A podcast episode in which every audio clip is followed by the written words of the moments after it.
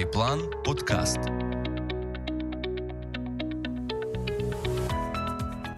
Всіх вітаю. У нас сьогодні тема корисна для всіх, хто хоче експортувати.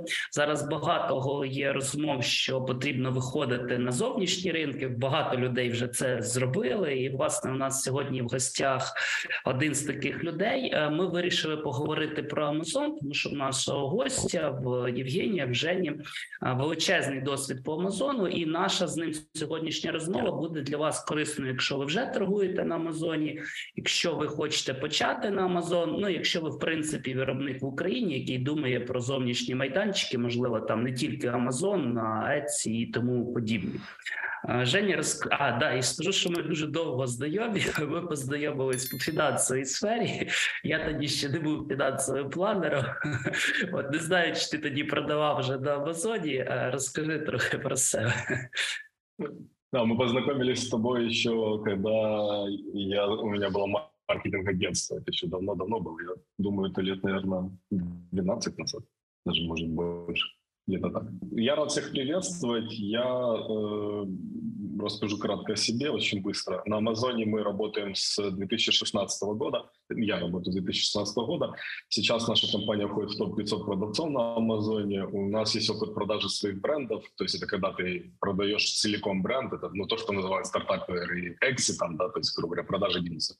Мы запускаем и продаем только свои товары. То есть это, грубо говоря, мы запускаем только свои бренды целиком. То есть мы не занимаемся перепродажей каких-то там памперсов, там, либо еще какой-то другой продукции. Мы, кстати, про это дальше поговорим. Также являюсь соучредителем самой большой в Европе юридической компании для Amazon продавцов, которая называется Solver Lawyers. То есть мы там решаем все проблемы, сертификаты, поэтому про это мы тоже сегодня расскажу. У тебя там были вопросы по поводу сертификации для запуска и всяких там юридических вопросов. Ну и также являюсь соучредителем маркетинг-агентства для Amazon продавцов, которое называется EIN. То есть вся моя профессиональная деятельность, она крутится вокруг Амазона во всех плоскостях. И вот эти все дополнительные направления, как юридичка и маркетинг, они выросли из нашей продуктовой команды, потому что у нас люди просили помочь с рекламой, просили помочь с юридичкой, и мы, соответственно, им откликать. Это вот если кратко о себе. Что мы сегодня будем обсуждать? Мы будем обсуждать модели работы, юридическую организационную структуру, как начать торговать и, соответственно, основные ошибки. Ну и попутно я буду отвечать на твои вопросы, потому что, может быть, я что-то упустил из того, что может быть интересно ребятам.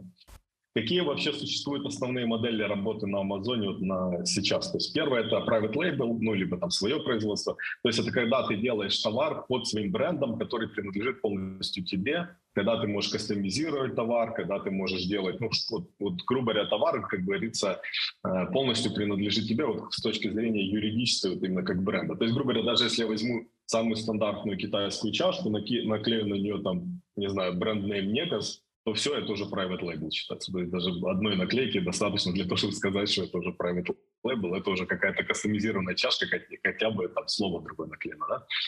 Второе направление, которое тоже достаточно популярно, особенно в Штатах, оно называется онлайн-арбитраж, wholesale. То есть что это такое?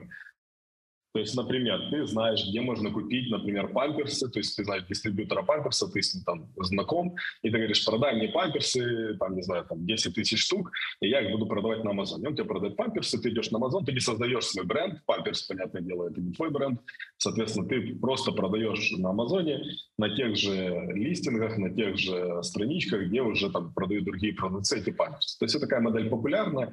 В США есть много компаний, которые продают десятки тысяч и сотни тысяч наименований, это называется wholesale. То есть онлайн-арбитраж – это когда ты продаешь несколько позиций, а wholesale – это когда ты продаешь много-много позиций, то есть когда ты продаешь, там, не знаю, там, десятки наименований памперс, десятки наименований каких-то там, не знаю, шампуней, head and shoulders и так далее, и так далее. То есть когда ты много продаешь чужих брендов.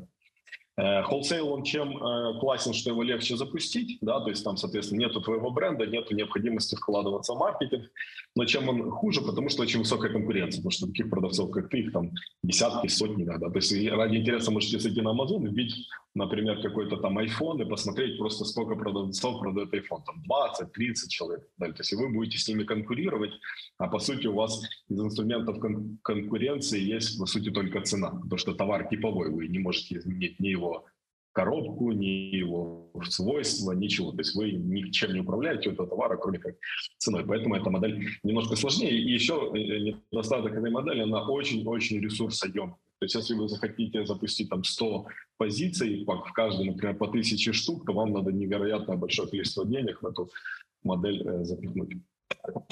Прошу прощения, я только недавно вылечился от короны, поэтому буду покашлять.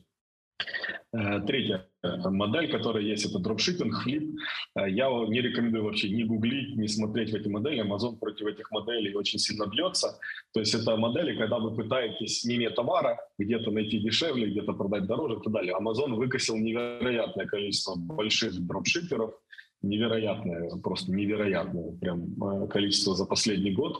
Он очень плохо относится к этой модели. Почему? Потому что эта модель не создает добавленной ценности для клиентов Амазона, но накручивает цену. Амазон очень старается биться за низкие цены для клиентов, для того, чтобы конкурировать со всеми Walmart'ами и другими сетями, которые офлайн.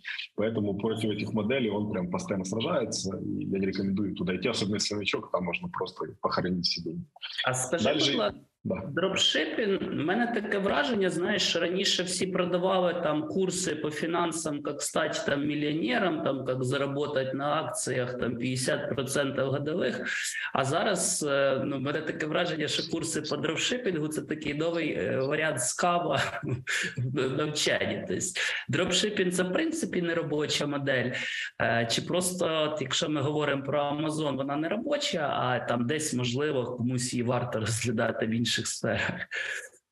Ну, я считаю, что дропшиппинг как модель, она жизнеспособна, если ты делаешь какую-то добавленную ценность. Например, ты нашел товар, который производится где-то в Индонезии, какой-то очень эксклюзивный, да, ты для него сделал, там, например, фотографии, сделал сайт, сделал описание, какое-то видео сделал, и, соответственно, ты дропшипишь прямо от производителя в Индонезии людям там по всему миру. Я считаю, что это жизнеспособная модель, она добавляет добавленную какую-то ценность, то есть ты создал какой-то как минимум контент, да, то есть ты сделал что-то.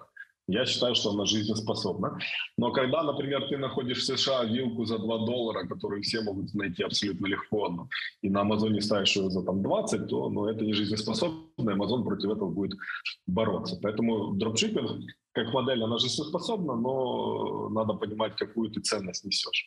И там есть еще второй риск, почему против дропшиппинга борются площадки. Когда ты дропшипаешь чужой товар, то ты не можешь отвечать за его качество. И неоднократно были прецеденты, когда человек, например, покупал, например, какую-то дорогую фотокамеру у дропшипера. Дропшипер ее отправлял от кого-то там с eBay, а человеку приходила поцарапанная камера, там, не знаю, поцарапанный объектив, там, знаешь, ну, грубо говоря, неработающий какой-то функционал. У человека, понятное дело, он заплатил много денег, это какая-то там фотокамера Canon, там, дорогая. Он заплатил много денег, получил плохой товар. Понятное дело, он сразу же делает возврат, пишет жалобу, Amazon начинает разбираться, почему так произошло, почему там типа было написано, что камера новая, а пришла не новая. Понял? То есть тут проблема в том, что в дропшиппинге, когда у тебя нет доступа к товару, ты не можешь гарантировать его качество. Вот в чем основная как бы проблема, почему площадки с этим борются. Вот. Ну и там есть еще вопрос гарантии и так далее, и так далее. То есть там много есть моментов, которые связаны с вот этим. Ну и плюс юридический вопрос. То есть, например, если ты продашь человеку, например, какой-то товар, а он, например, у него загорится или взорвется, или батарея взорвется, то кто несет ответственность? По сути, товар-то не твой, да, то есть якобы товар-то не твой, но продал ты. И получается, вот тут тоже есть моменты. Поэтому против дропшиппинга площадки, ну, против этой модели. Окей, пошли дальше. Четвертая модель на Амазоне, что можно продавать, это продажа софта, цифрового контента, всяких print-on-demand и так далее. Я этими моделями не занимался, я вижу, что там есть категории, я вижу, что там есть большие категории, даже софт продается на Амазоне, как бы это странно не было, хоть я не считаю, что он лидирующий, потому что все-таки сейчас есть много других там всяких апсторов и так далее, где все-таки софт в основном покупают, но тем не менее это тоже есть.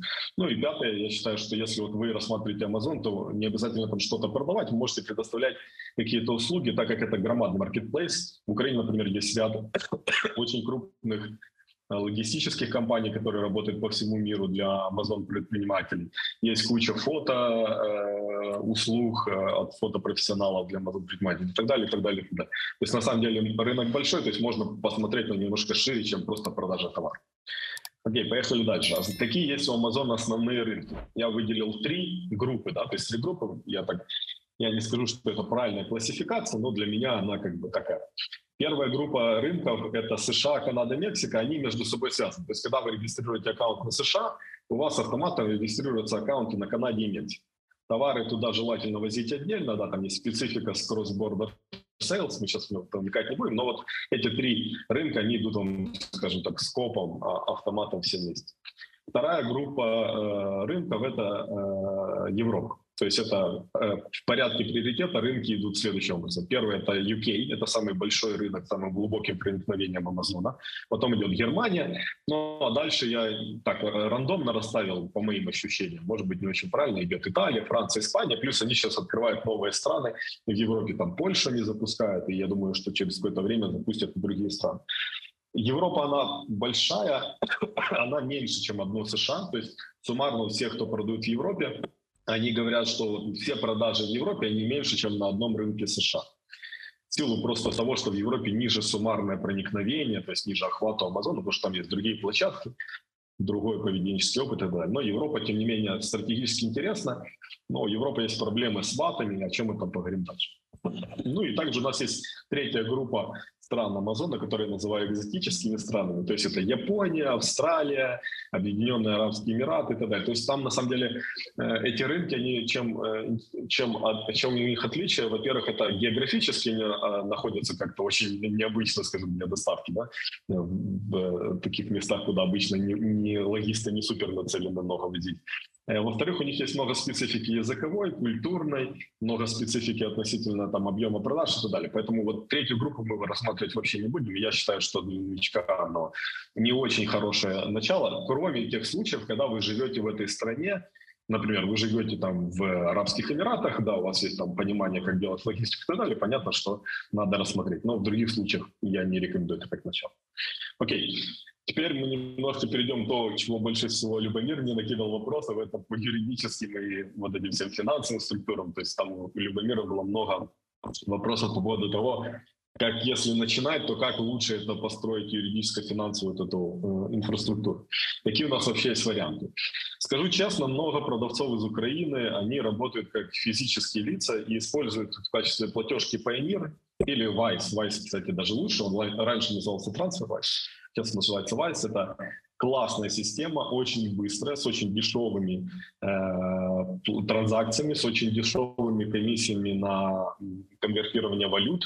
Я считаю, что Wise — это сейчас, наверное, одна из передовых платежных систем, которая есть в мире. Ну, по крайней мере, из того, что я видел, чем я пользовался, я считаю, что они прям самые лучшие. То есть неоднократно была такая ситуация, что у нас транзакция по Вайзу проходила, там приходила контрагенту за 3 минуты, за 5 минут, чего в любой другой системе даже теоретически невозможно. Притом это были какие-то другие страны. Но когда мы делаем историю, если мы регистрируемся на Амазоне в США, например, как физическое лицо, то возникает вопрос с налогами. Тут я, как говорится, ставлю это на откуп каждому. То есть вы можете подавать налоговую отчетность самостоятельно. Вот сейчас как раз идет период подачи налоговой отчетности за 2023 год.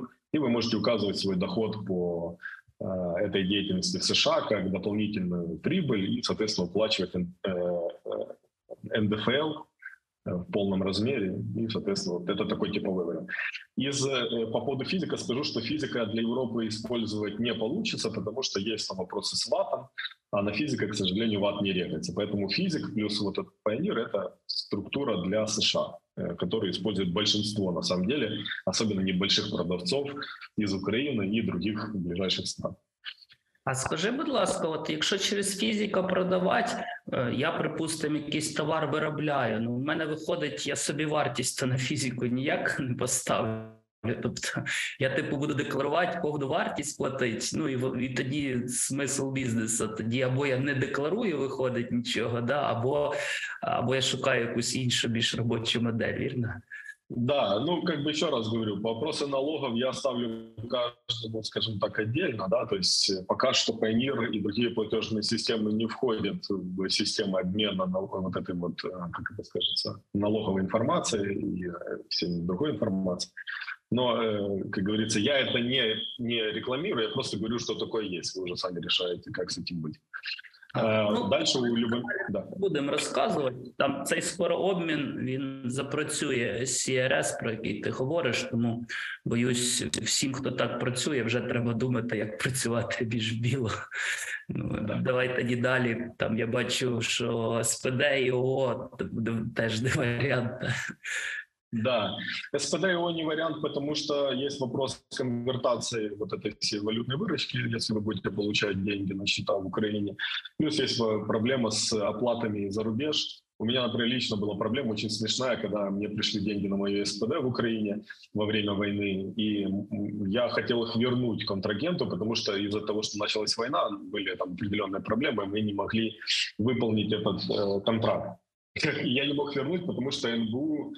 вот мои услуги, вот эта услуга, по которой платили, не внес вот этот перечень критического импорта и экспорта, я не помню, что там. То есть я не мог просто эту транзакцию провести, мне банк ее блокировал постоянно. И вот так оно, собственно, и осталось. Как бы это странно. Поэтому я считаю, что вот чисто организационно плюс финансово все украинские структуры не подходят в принципе. Европейские компании, вот Любомир тоже много спрашивал про там, английские компании, да, я считаю, они не вариант, потому что их немножко сложнее, дороже администрировать, они дороже в регистрации, есть вопросы ВАТов и так далее, и так далее. То есть даже если вы будете продавать не ВАТ в стране, вам надо делать VAT-exemption, там, короче, сильно больше геморроя, чем выгод. Если мы говорим про правильно любую... понял, что вот эта реклама английских компаний, там, ноль налогов и так далее, это все именно реклама, а реально оно не працює. Оно может працювать. Я про ноль налогов там не совсем прям так скажу, что оно прям так может быть. Там есть как бы тонкости. Но с точки зрения администрирования, регистрации этой компании, ты потратишь прям сильно больше усилий. Сильно больше усилий, чем... в случае с американской компанией.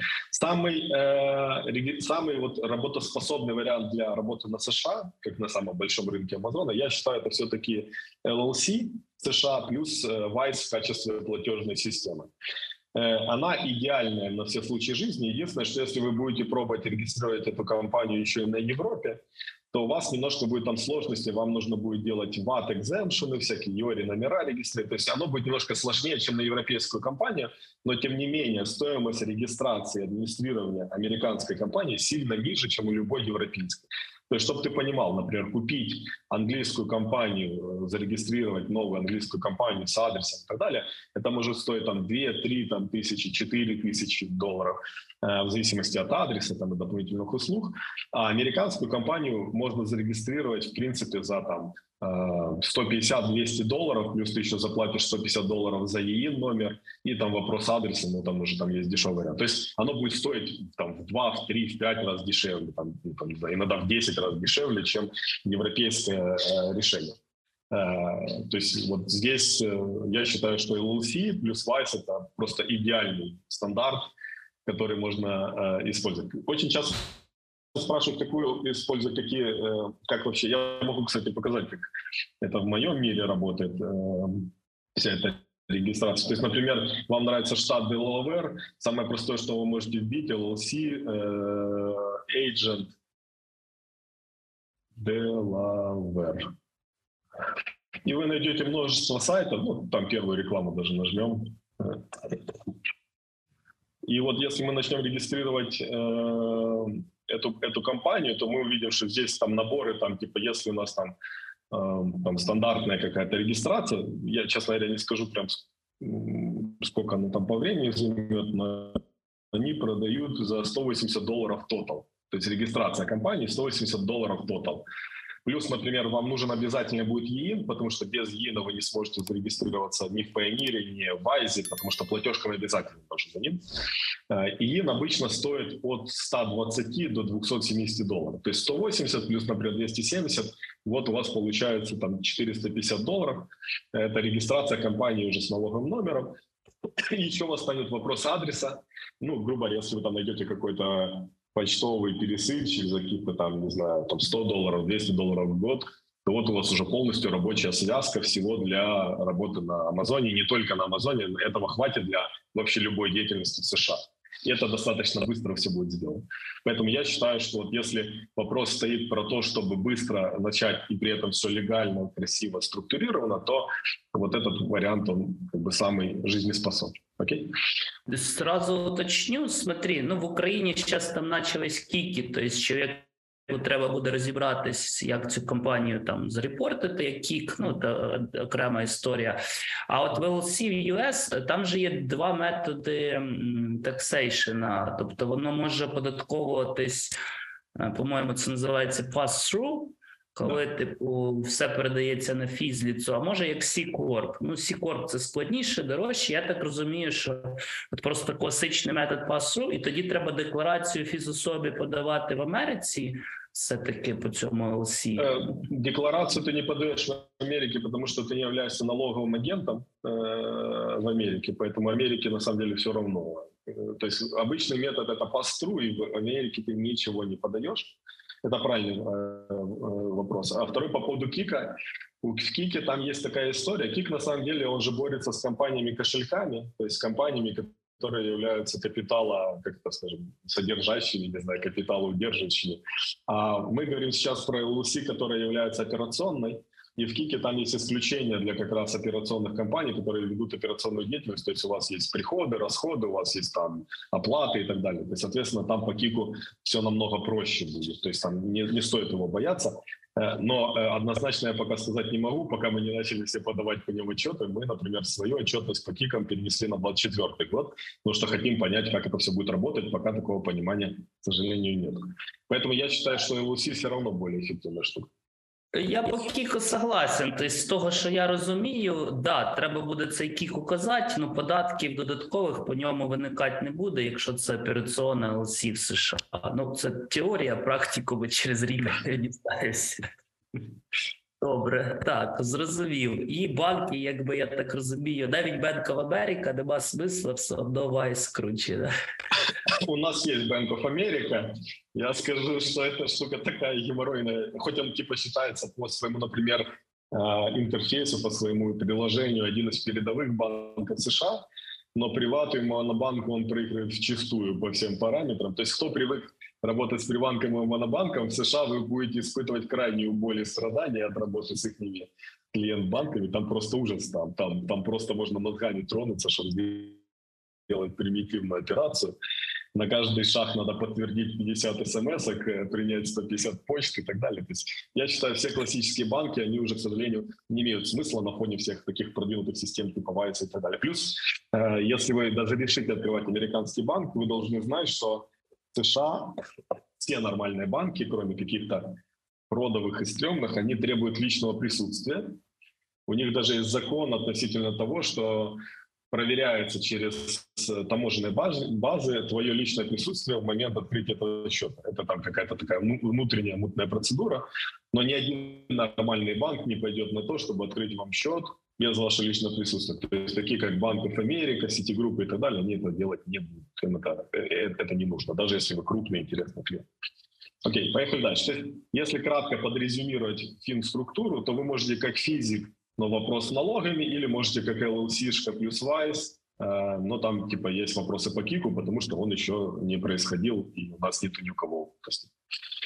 Что нужно сделать по LLC? Обязательно, если вы будете идти в историю с LLC. Первое – это EIN сделать, это я уже проговорил, что без него не открывает платежная система, это важнейшее поле. И если вы потом будете хотеть сделать, например, какие-то для себя процессинги платежа на свой там Shopify, и так далее, вам тоже там нужен будет EIN. То есть это самый важный налоговый номер для компании, который используется просто везде.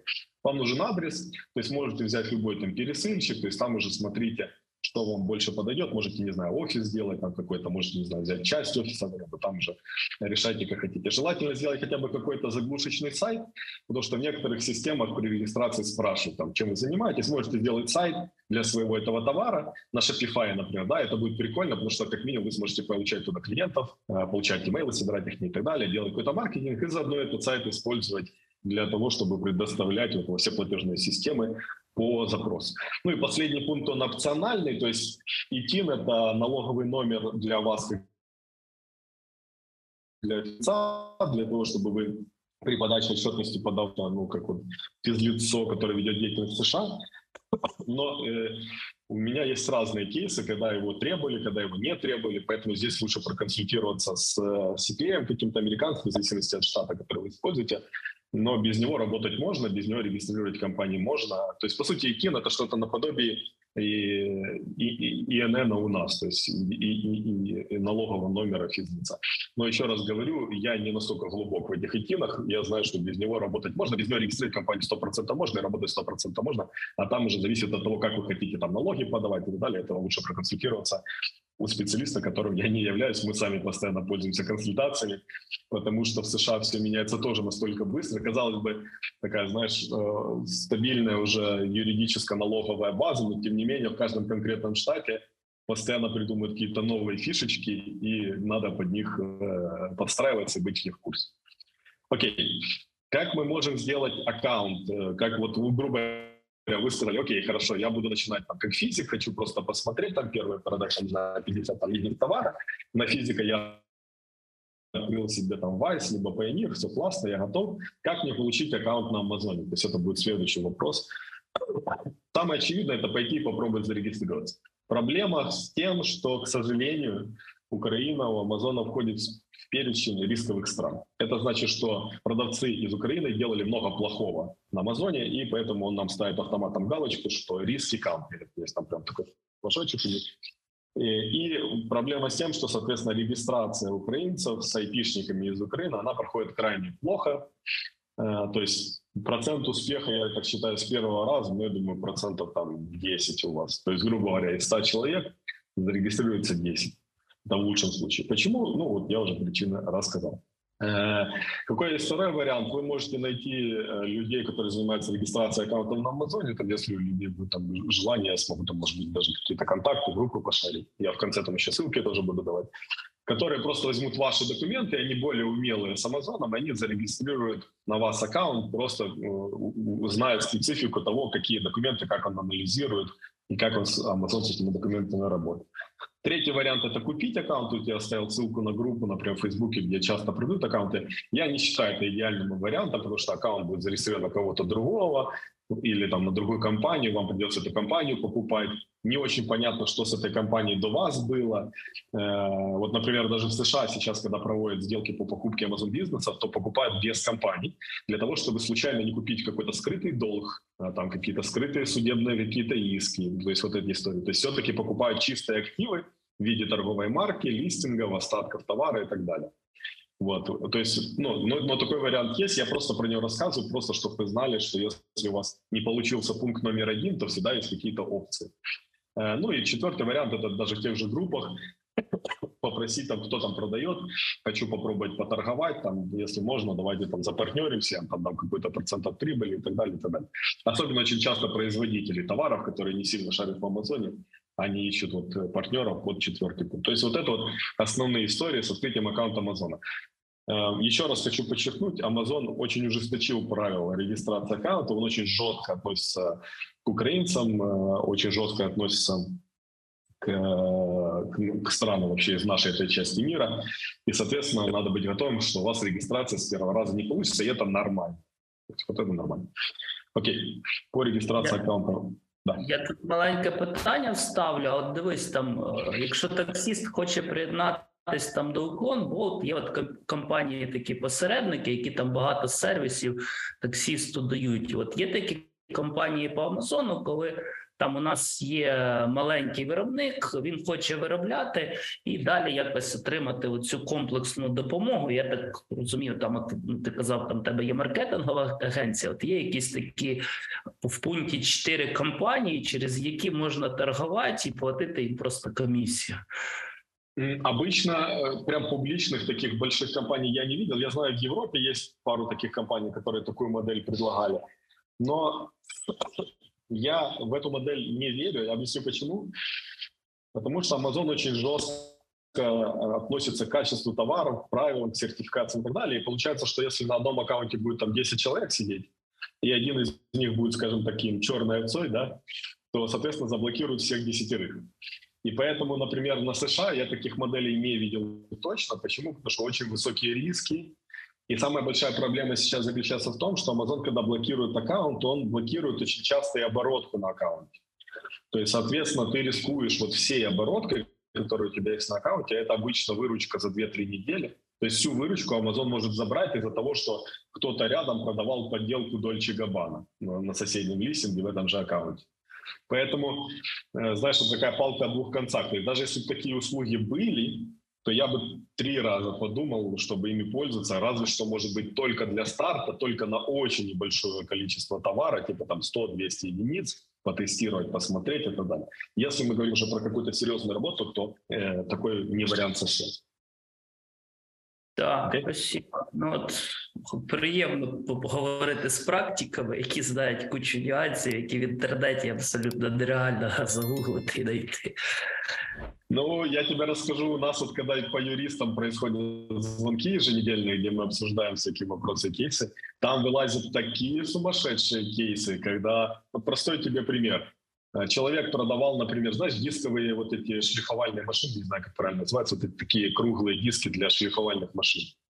Один из дисков лопнул и попал человеку, клиенту в руку и травмировал руку. И у тебя, например, как у бизнеса есть страховка в США, у Amazon сейчас требует у всех бизнесов страховку, бизнес-страховку в США, но при этом, так как было задето здоровье человека, у него тоже есть страховка, и возникает вот эта коллизия, когда две страховых компании друг друга, как говорится, пытаются покусать, отжечь что-то, а ты посередине, и ты виноват. И вот там бывают такие сумасшедшие кейсы, знаешь, что я тебе даже рассказать могу. То есть если там будут вопросы какие-то в конце, там, ну, там смогу ответить, но готовиться надо. Скажу сразу и честно, большинство продавцов из Украины, они очень халатно относятся к вопросам юридическим, к вопросам страховым и так далее, и к вопросам качества товара. Из-за этого вылазят невероятные кейсы с невероятными проблемами, вплоть до криминального характера. То есть была ситуация, когда один продавец, я, к сожалению, не помню из какой страны, но, скажем, из нашей части мира, да, это был до войны кейс, когда его заблокировали за там, подделку, грубо говоря, за неправильную работу, а он умудрился еще и подделать выписку со своего Amazon аккаунта об остатках денег. Но это очень глупо, потому что Amazon-то знает, какие у тебя остатки денег, и он передает эту информацию суду и клиенту. И, соответственно, человек получил автоматом еще и этот иск за мошенничество. А это уже криминальное дело. То есть он мог решить это в административной плоскости, но из-за своей глупости он как бы залез вот еще туда. То есть есть вот такие ситуации. Я считаю, что к этому нельзя так халатно относиться. Мы привыкли в Украине все халатно. Значит, налоги халатно, юрструктура халатно, торговые марки халатно, интеллектуальная собственность все так как бы как. И оно как-то плывет. Там, к сожалению, так не работает. Окей, поехали дальше. Какой, я считаю, самый простой старт на Амазоне вообще для любого человека, неважно, производитель, не производитель, взять 300-500 единиц товара, притом неважно, где вы их купите, это может быть украинский товар, это можете найти в каких-то сетях холлсейла в США, можете там, не знаю, купить где-то онлайн его, можете купить в Китае, можете произвести в Китае и так далее. Пройти вот эти все процедуры по регистрации аккаунта, платежки там и так далее, то есть получить уже рабочую оргструктуру, пройти все процедуры, попробовать вот создание листинга, фотографий, то есть там есть много, скажем, интересных вопросов, кстати, очень много видео на YouTube хороших по этим вопросам, там, ответам на вопросы, то есть нету проблемы с контентом, потому что Amazon настолько большой, что много людей сталкивались с этими проблемами, и проблем с контентом сейчас нет. То есть можно найти ответы на любые свои вопросы в основном в Фейсбуке и в Ютубе. То есть я считаю, это два первых источника.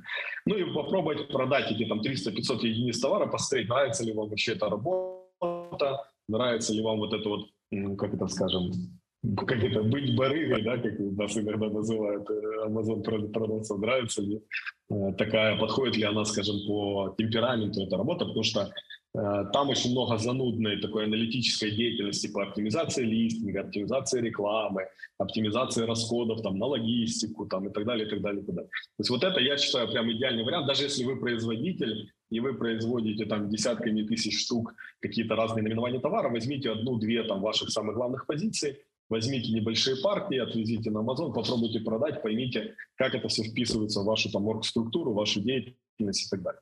То есть вот это, я считаю, прям самый идеал для старта. И скажу честно, у меня неоднократно были кейсы, когда мне в личку писали люди сообщения наподобие следующего.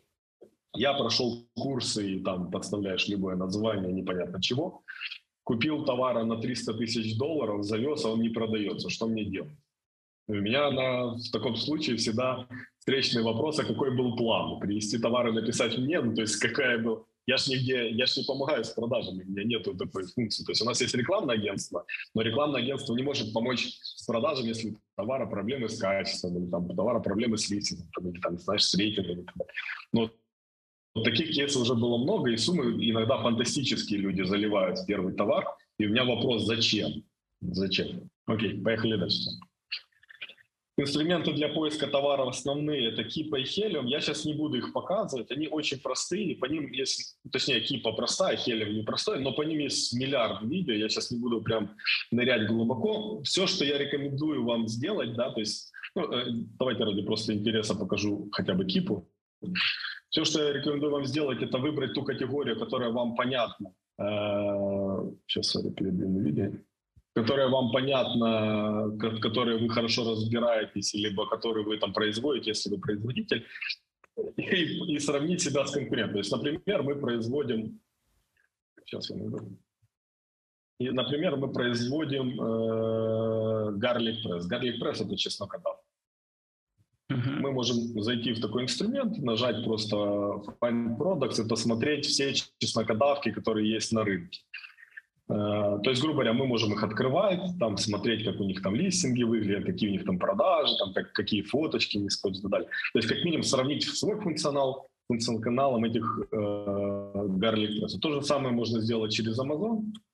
Чем хороша Keepa, она выдает еще и статистику по продажам, чего Amazon не выдает. То есть Keepa, она выдает статистику по продажам за весь период существования этого листинга. Но и через Amazon мы можем просто посмотреть, что вообще продается, какие сейчас модные, скажем, какие в трендах там сейчас эти дизайны этих Garlic Press, там, знаешь, какие там, грубо говоря, функционалы. То есть, как вы видите, например, чистый Garlic Press уже проигрывает бандлу. То есть, например, вот здесь я вижу, что есть Garlic Press, плюс какая-то щеточка и какая-то пластмасочка, да, например, то есть Garlic Mincer там и так далее. Да, то есть, как минимум, это сравнить, понять, ага, то есть, например, задать себе вопрос, могу ли я быть конкурентным по цене. Самое интересное, что я стыкался очень часто с украинскими производствами, как бы это печально ни звучало, мы не конкурентны по соотношению цена-качество на мировых рынках в 90% случаев, а исключение составляют те производства, которые сразу запускались под производство под США, под Европу, то есть они сразу проектировали с учетом этой экономики, функционала там, и так далее, которые популярны на западных странах. То есть, например, вот есть Garlic Press, стоит $11.99. Это уже с учетом всех комиссий, всех расходов, всех реклам, всех доставок и с учетом прибыли, которые этот товар приносит. То есть себестоимость этого Garlic Press реально, она, думаю, где-то находится в районе $2-2.5. Где-то вот такая его реальная себестоимость. А теперь спросите себя, сможете ли вы в Украине произвести такого качества Garlic Press, я его открою, такого качества Garlic Press с таким набором дополнительных, скажем, фишек и уложить его в цену $12, чтобы это получилось там, с прибылью, с доставкой и так далее. Но вероятнее всего, что ответ нет, вот, к сожалению. И поэтому очень часто многие вот ребята, которые ко мне приходят и производят что-то в Украине, они со мной консультируются, мы с ними проходим там пару вот этих первых этапов, сравниваем себя с конкурентами. И они говорят, я не вытяну такую цену, я не конкурентен, у меня нету ничего особенного в УТП, то есть я никак не отличаюсь от этого Garlic Press, а у меня обычный Garlic Press, я не знаю, как с ним конкурировать. Притом этот Garlic Press, как видите, еще и красивый, то есть у нас, например, на рынках продают такие страшные квадратные Garlic Press'ы, чеснокодавки, которые еще такие, знаете, совковые, такие с квадратным ковшом, такие страшные, из такого металла, с которым можно танки фигасить. Вот, а здесь он, видите, все-таки красивый, какой-то сглаженный, вылизанный и так далее. То есть вот вам простой пример такой простой там, товарной аналитики, не глубоко не ныряя. Что вам нужно будет еще обязательно иметь и знать для того, чтобы быстро посмотреть по товару? Есть такие штуки, как FBA и Calculator. Даже у самого Амазона есть. То есть вы можете выбирать товары, вы можете выбирать товары и смотреть, какая Amazon Fee, например, у этого товара. Да, видишь, да, Любомир, на экране? Да. То есть, например, да, например, у этого товара Amazon Fee 2,79, Fulfillment Cost 4,24, то есть чистые расходы этого продавца чисто на амазоновские фи, без учета рекламы, составляют $7. То есть из $12 $7 он отдает Амазону. Это без учета рекламы. То есть, соответственно, из $12 он дает 7, у него остается $5 это на себестоимость, на логистику и на рекламу. То есть сможете ли вы, вот вы можете брать прямо, ой, я прошу прощения, вы можете брать прямо вот такую штуку, как я показал, брать конкурентов, которые максимально близки к вашему товару, и приблизительно смотреть, тут можно циферками играться, и приблизительно смотреть, на что вы можете выйти, на какие показатели вы можете выйти, на какую прибыль вы можете выйти. Вот если честно, сесть, потратить 5 часов, посидеть, поклацать в такой вот тулзовине, поиграться в такой тулзовиной, то 90% людей не захотят запускаться на Амазоне, потому что поймут, что, к сожалению, тут ловить нечего. Но это будет зато лучше, чем запуститься на $300 тысяч, а потом выйти с убытка минус 200, например. То есть я считаю, что это обычно поинтереснее стоит. Окей? А скажи, приклад, що ти показав, там $12, 5 залишається виробнику, а от з точки зору фулфілмента, правильно я зрозумів, що можна взяти якусь палету, на сайт Амазона її запихнуть, і от фулфілмент, це Амазон уже по Америці сам буде розсилати, це вже, ну, мій кост тільки палету доставити до складу Амазона в Америку. Да. То есть вот эти 4,24 сюда включено весь fulfillment Амазона на отправку этого товара клиенту. Но тут очень важный есть момент, надо не забывать, у Амазона есть еще такая штука, называется storage fee. Чем дольше твой товар лежит на складе Амазона и не продается, тем больше ты платишь. И в этом году Amazon очень сильно повысил эти storage fee для того, чтобы люди не держали неликвидные товары на складе Амазона. То есть вот это то, что мы сейчас видим на экране, это история, грубо говоря, что Amazon берет с продажи товара. То есть, грубо говоря, он берет 2,79, это называется referral fee, то есть это он считает, что он тебе привел клиента, и, соответственно, у тебя забирают вот эти 2,79 за то, что он тебе привел клиента, а 4,74 это за то, что он взял твой товар с полки, упаковал в коробку и отправил клиенту, доставил это клиенту через свою сеть. Но тут не учитано вот этот вот storage fee, который может быть большой, если твой товар, например, лежит полгода, год и так далее. Поэтому это надо учитывать. Соответственно, математика здесь может еще ухудшиться. Да? Окей, возвращаемся назад. Дальше. Несколько размышлений по поводу украинских товаров. Я уже сказал, что чаще всего они конкурентные, в силу там соотношения цена-качество. Да? Интересные категории, которые из Украины я рекомендую рассмотреть, это дерево. У нас оно все-таки дешевле, то есть всякие товары из дерева делают дешевле, чем в Европе, там, в США. Это швейка. Швейка, это имею в виду все, что шьется, используется в том числе ручной труд. У нас достаточно низкая себестоимость, низкая доля труда швеи в цене, конечно, товаров. Я считаю, что это интересно тоже из категории. Я знаю, в Украине много больших производителей на вот всяких трикотажей и так далее, которые продаются в Европе и в США. Вторичная переработка какой-то еды, продуктов и так далее, потому что у нас все-таки большие сельхозмощности, но это сложная категория, потому что там есть вопросы с сертификацией, но тем не менее, считаю их тоже перспективными. Вот на неделю-две назад я был у ребят в Броварах, которые делают сублимацию, то есть это когда из продуктов вытягивается влага, и они такие в усушенном виде, но при этом не теряют своих вкусовых свойства. Мы даже у них взяли на тест борщ и взяли картошку с мясом. И вот вчера мы тестировали картошку с мясом, и было очень вкусно. Это была невероятно вкусная штука. И чем я горжусь этими ребятами, что сейчас они весь этот сублимат отдают бесплатно для бойцов. То есть полностью все производство работает на армию, полностью за счет фаундеров. И это невероятно вкусно, невероятно такая здоровая еда, которая... Мне кажется, когда ты, знаешь, где-то на передке сидишь в окопах, для тебя очень приятно, что можешь просто залить кипятком, и у тебя получается очень-очень вкусный, по-настоящему полноценный борщ, а не какая-то там мидина.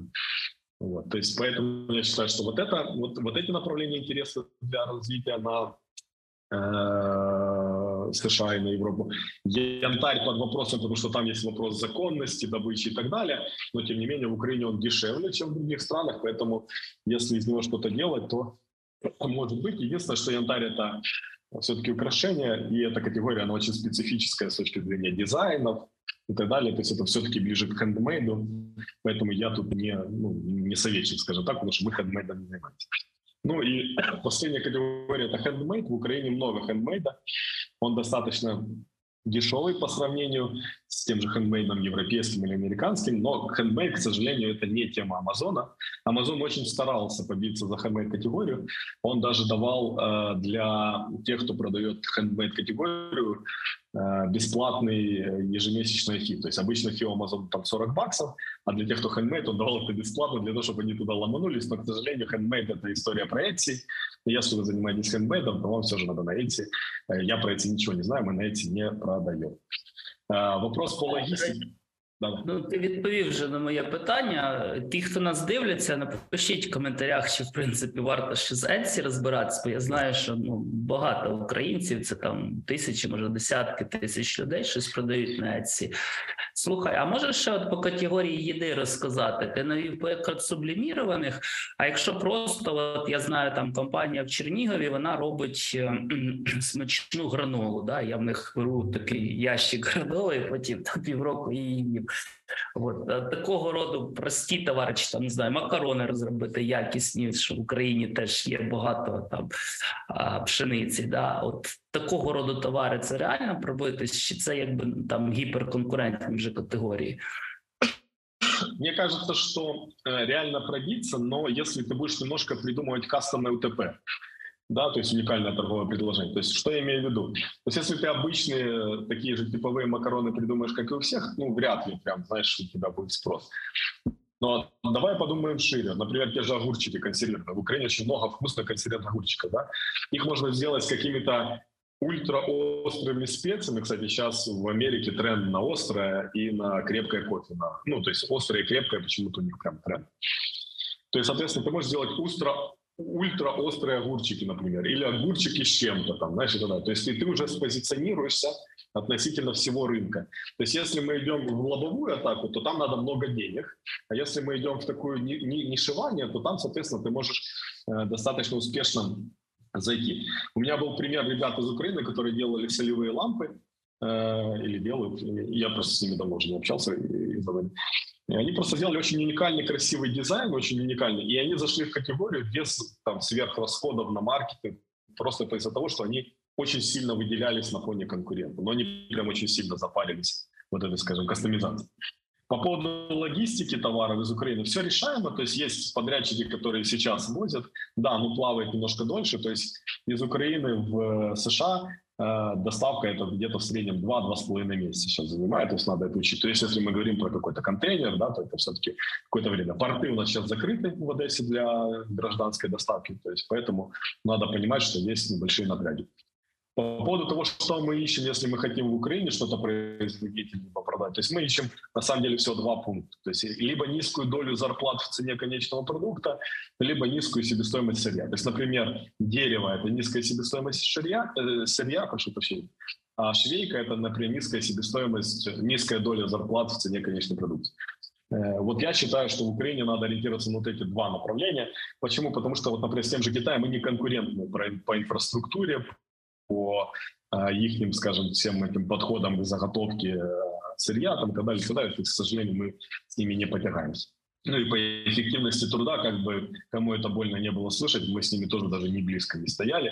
Я был на кучу производств в Украине, я был на кучу производств в Китае, и та скорость, и та эффективность работы, которая есть в Китае, это что-то за пределами уже с этого восприятия.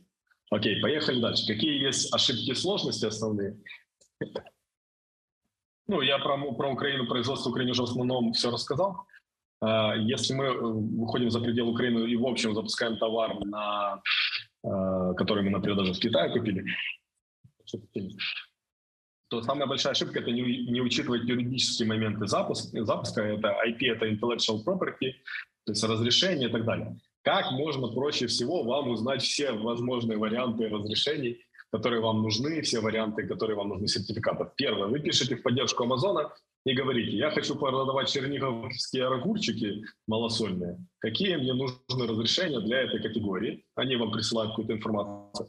А потом второе, что вы делаете, вы берете, открываете 10 топовых конкурентов, вы пишете им, говорите: добрый день, я маленький магазин в США, хочу взять там 50-100 единиц вашего товара для реализации. Скажите, пожалуйста, какие у вас есть документы, я очень переживаю за качество продукции, за здоровье кастомеров и так далее. И они вам сами все предоставят, и вы будете понимать, что вам надо иметь на руках для того, чтобы успешно запустить этот товар на Amazon. То есть вот это вот самый простой путь, который я иду. Немножко глубже надо поработать с интеллектуальной собственностью, потому что очень часто, если вы видите, например, какой-то очень эксклюзивный товар на Амазоне и нету конкурентов, то очень вероятно, что у него есть какой-то патент. Вот патент — это уже все-таки лучше обратиться, ну там, если я не буду рекламировать себя, у нас юристы это делают, но есть много юристов в Украине, которые делают патентный ресерч не хуже, чем мы, соответственно, можно к ним обратиться, они посмотрят и скажут: да, действительно, это запатентованная история, и, соответственно, у вас могут быть проблемы с патентообладателем. Третья проблема, с которой вы встретитесь, самая большая сейчас, это проблема отзывов. Amazon очень сильно борется против любых манипуляций с отзывом, он там очень сильно давит на то, чтобы отзывы все были настоящие, реальные, честные и так далее. И поэтому, как минимум, с первыми отзывами у вас станет проблема, где их взять. То есть, ну, понятное дело, так, если там немножко, скажем, пойти обходными путями, вы можете своих друзей из США попросить, там, хотя бы там 3-5 человек купить этот товар и написать какой-то честный отзыв.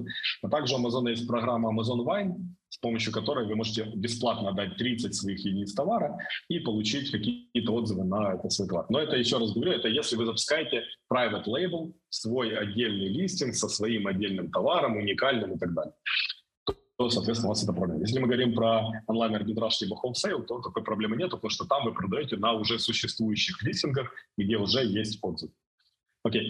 Также сейчас есть проблема, тут, я думаю, Любомир даже больше меня расскажет, все-таки в США падает спрос, есть какая-то финансовая небольшая рецессия, многие готовятся к большой рецессии, многие не готовятся к большой рецессии, есть какая-то инфляция. Очень сильно подорожала базовая потребительская корзина в виде там еды, коммуналки там, и так далее. И, соответственно, американцы во многих категориях начали меньше покупать, и, соответственно, эти категории немножко падают. И проблема входа в такую категорию заключается в том, что продавцов там меньше не стало, товаров у этих продавцов меньше не стало, а покупателей стало меньше. Соответственно, цена продажи, цена привлечения покупателя выросла. Соответственно, вам придется немножко думать, как с ними конкурировать. Ну и последняя сложность – это налоги и КИК. Мы про это уже частично с Любомиром проговорили. Где учиться? Я тут накидал пару групп основных русско-украиноязычных, которые там у нас идет обсуждение по Amazon. Они большие, там десятки тысяч человек, поэтому там вы сможете задавать вопросы, искать ответы и так далее. Есть сценарий, когда люди ищут ментора, то есть есть люди, которые готовы брать в обучение людей, но надо, понятное дело, убедиться в его экспертизе. Это не я не ментор, никого не берем в обучение, нет времени. Тупо. Ну или можете просто найти партнера на свои товары в этих группах, можете сказать: чуваки, кто продает дерево, я тут из дерева делаю, не знаю, стулья, хочу попробовать продать 100 единиц, найти партнера, и, соответственно, с ним вы будете консультироваться, как это все правильно сделать. Все. Я тут оставил мои контакты, если будут какие-то вопросы, сможете написать в Facebook. Это QR, это тоже на Facebook ссылка. Ну и спасибо, что пригласили. Так, дякую тобі за такий концентрований потік знань. Я всіх глядачів закликаю поставити зараз лайк. Очевидно, якщо ви до цього моменту додивились, то вам це було корисно. Слухай, скажи ще кілька слів про sales tax, тому що в Америці немає VAT, але є sales tax. Чи це взагалі не проблема, бо це адмініструє Amazon, чи треба ще якісь додаткові там рухи робити людям? Большую часть вообще всех транзакционных налогов, как VAT, как sales tax и так далее, Amazon администрирует сам, потому что все-таки он является точкой, где происходит продажа, и по некоторым законам некоторых штатов и некоторых европейских стран его тоже могут как бы это наказать за нарушение вот этих правил, поэтому большую часть он администрирует сам. Я скажу честно, мы вообще с sales tax не паримся. То есть иногда просят на таможне sales tax, ну, сертификат, номер как бы, регистрации и так далее. Но это такие очень редкие случаи. На самом деле, я даже не могу вспомнить, чтобы у нас такое даже было. Я про такое слышал, но, как говорится, сам не сталкивался. Поэтому по поводу транзакционных налогов можно не париться. Единственное, о чем вы полностью занимаетесь сами, это налоги корпоративные. То есть сам Amazon никоим образом не работает. То есть у нас в Украине очень часто юридические лица и контрагенты являются налоговыми агентами, то есть они с вас могут снимать налоги, там каким-то либо образом удерживать налоги, да. То есть у нас там, например, и Новая почта может быть налоговым агентом, и Укрпочта может быть налоговым агентом, и нотариус может быть налоговым агентом, кто угодно может быть налоговым агентом. В США не так. В США все вопросы налога полностью отдаются на откуп вам. То есть вы сами консультируетесь по поводу, по какой ставке вы платите, как вы платите, когда вы платите и так далее, и так далее. То есть если помните, даже в мультиках наподобие Синсона были серии, когда он такой в последний вечер заполняет налоговую декларацию, такой бежит, кидает там в последнюю, там, не знаю, открытую дверь эту бумажку, чтобы подать налоговую отчетность. То есть у них вот так. Так, self-tax та де проблема. Слухай, стратегічне питання. От зараз багато розмов, що там після війни в нас буде багато там виробництв в Західній Україні, тому що поруч ринок Євросоюзу, тому що це ближче, ніж з Китаю і так далі. Ну, те, що ти розповідаєш, то воно якось не дуже, мабуть, цей картинкою, да, радужно корелює. Але в мене питання стратегічно. Дивись, припустимо, є виробник, який там готовий в UK продавати, великий ринок Амазона, і там багато українців, тобто він там може вийти спочатку на українців. От як ти вважаєш, взагалі стратегія там Нової почти, Монобанка, які йдуть там в Польщу, бо там багато українців, вона може бути зараз варіантом для виробників? Чи це все одно там типу на рік-два і далі щось треба зробити там супертехнологічне, щоб конкурувати по-іншому? Смотри, что я скажу тебе честно, да. Например, мы в своих товарах никогда не обыгрывали тему Украины и войны. Мы это решение приняли стратегически. Мы никогда, как говорится, не говорили, что вот мы из Украины, купите нас за то, что мы из Украины. Это первая часть ответа. Вторая часть ответа. Даже если ты будешь таргетироваться на Великобританию, на украинскую аудиторию, то как бы они не любили Украину, какими бы они не были патриотами, они тебя будут сравнивать с другими товарами местного производства, либо другими производителями по вопросу цены и качества. Да? То есть какое-то время они сможет там купить там, пару единственных товаров, а дальше у тебя будет все точно так же, как и было бы без фактора того, что ты из Украины. Поэтому тут станет вопрос, насколько ты конкурентен, насколько ты можешь, собственно говоря, показать свое качество. Поэтому чисто для потестировать, то может быть такая работа, такая вот, такой подход он имеет право на жизнь. Но глобально я бы все-таки целился делать качественный конкурентный товар на долгосрок и выходить на такую прямую конкуренцию с основными игроками рынка, где ты, собственно говоря, их должен в чем-то побеждать. Это первая часть ответа. А вторая часть ответа тут еще очень интересна для производителей из Украины. Производители из Украины, они очень часто используют Amazon как инфраструктуру. Вот у меня недавно был созвон с Артемом Сухино, это учредитель Discover Agency, они занимаются запуском, в том числе украинских товаров на Амазоне. И они рассказывали кейс Боржоми, который они выводили на американский Амазон. И Боржоми, он использовал Амазон исключительно как инфраструктуру для вот этой вот удобные доставки и так далее. А весь маркетинг Боржоми делает там за пределами Амазона на ту целевую аудиторию, которую они там знают, которую они понимают, там, и с которой они умеют работать вне маркетплейса. Поэтому многие производители, они могут делать точно так же. Они могут завести товар на Амазон ради вот этого офигенного фулфилмента, ради вот этой офигенной там двухдневной доставки, но при этом делать маркетинг абсолютно классический со своим там сайтом и так далее, а просто все заказы сайта фулфилить с Амазоном. То есть это, кстати, очень распространенная модель. Поэтому мой ответ, если мы говорим про Украину, я не верю в бум производств, честно сказать. То есть я верю в бум инвестиций в Украину на инфраструктуру, реконструкцию и так далее. В бум производств я верю только после входа в Евросоюз. Это мое личное мнение, я тут, как говорится, не спорю. Но инвестировать в страну, у которой странная законодательная база, слабая юридическая защита и супер странная судебная система.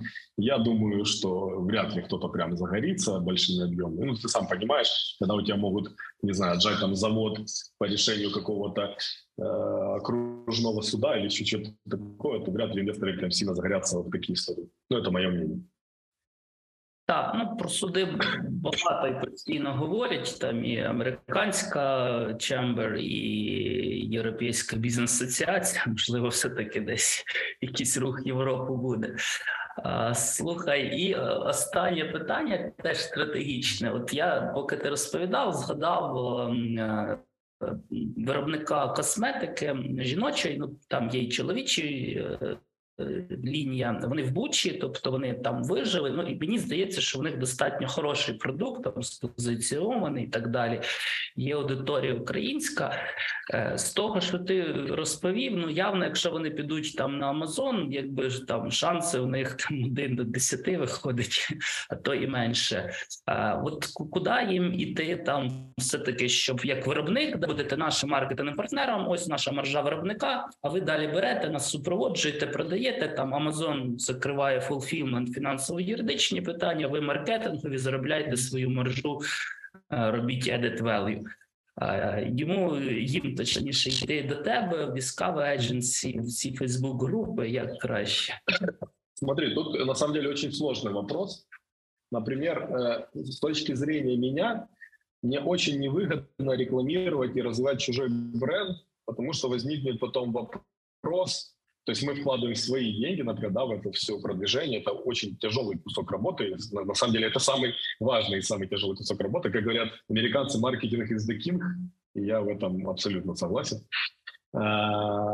И получается, что потом у нас, когда, например, будет какое-то предложение о продаже этого бренда и так далее, возникнет как бы конфликт вот этих всяких там кто куда, как, там, стратегии, когда там хотели выходить, там, и так далее, и так далее. Поэтому, честно говоря, я не уверен, что для там, ребят, которые умеют работать с Амазоном, это какой-то будет прям интересный оффер. Вот эти все агентства, как Discover, как, про которых я говорил, у них модель больше консультационная. То есть они как бы помогают тебе зарегистрироваться, они помогают тебе с логистикой, они помогают тебе создать листинги, помогают там, типа, решить вот эти организационные вопросы, про которые мы сегодня много говорили. Но весь маркетинг и дальнейшее продвижение ты оплачиваешь сам. То есть, ну, то есть понимаешь, что они не берут на себя вот эту, скажем, вот этот вот большой куш сложной работы, в плане там не инвестируют в него свои деньги. Поэтому, если бы я был, например, производителем косметики из Бучи, первое, что бы я сделал, я бы посмотрел на ближайшие рынки Польши, там сейчас очень большой рынок, там в том числе много украинцев стало и так далее. Посмотрел бы на их маркетплейсы, там Allegro у них есть, сайты и так далее, и так далее. В том числе Amazon у них запускается. Попробовал бы своими силами выстраивать продажи вот этом ближайшем зарубежном. Потом бы я увидел какой-то фидбэк от людей, от европейцев по поводу качества, цены там, и так далее, и так далее. И уже бы просто распространял эту историю на Amazon, там, например, в Германии, на Amazon в Великобритании и так далее. Виробника десь твої слова як холодний душ, але з іншої сторони, може, ви їм зекономили багато часу і грошей на цьому інтерв'ю. Ну і точно тим, хто хоче почати на Амазоні давати інформації. Тому всіх прошу про лайки, всіх прошу коментувати на рахунок того, чи варто такий випуск про Etsy робити. Можливо, є у вас питання про Амазон, запрошуємо коментарі. Женя дав лінки на групи по амазонщиків, де можна, я думаю, набагато більше інформації знайти. Тобі дякую за твій час. Я думаю, що зробили хорошу справу. Все, спасибо. Хорошого дня.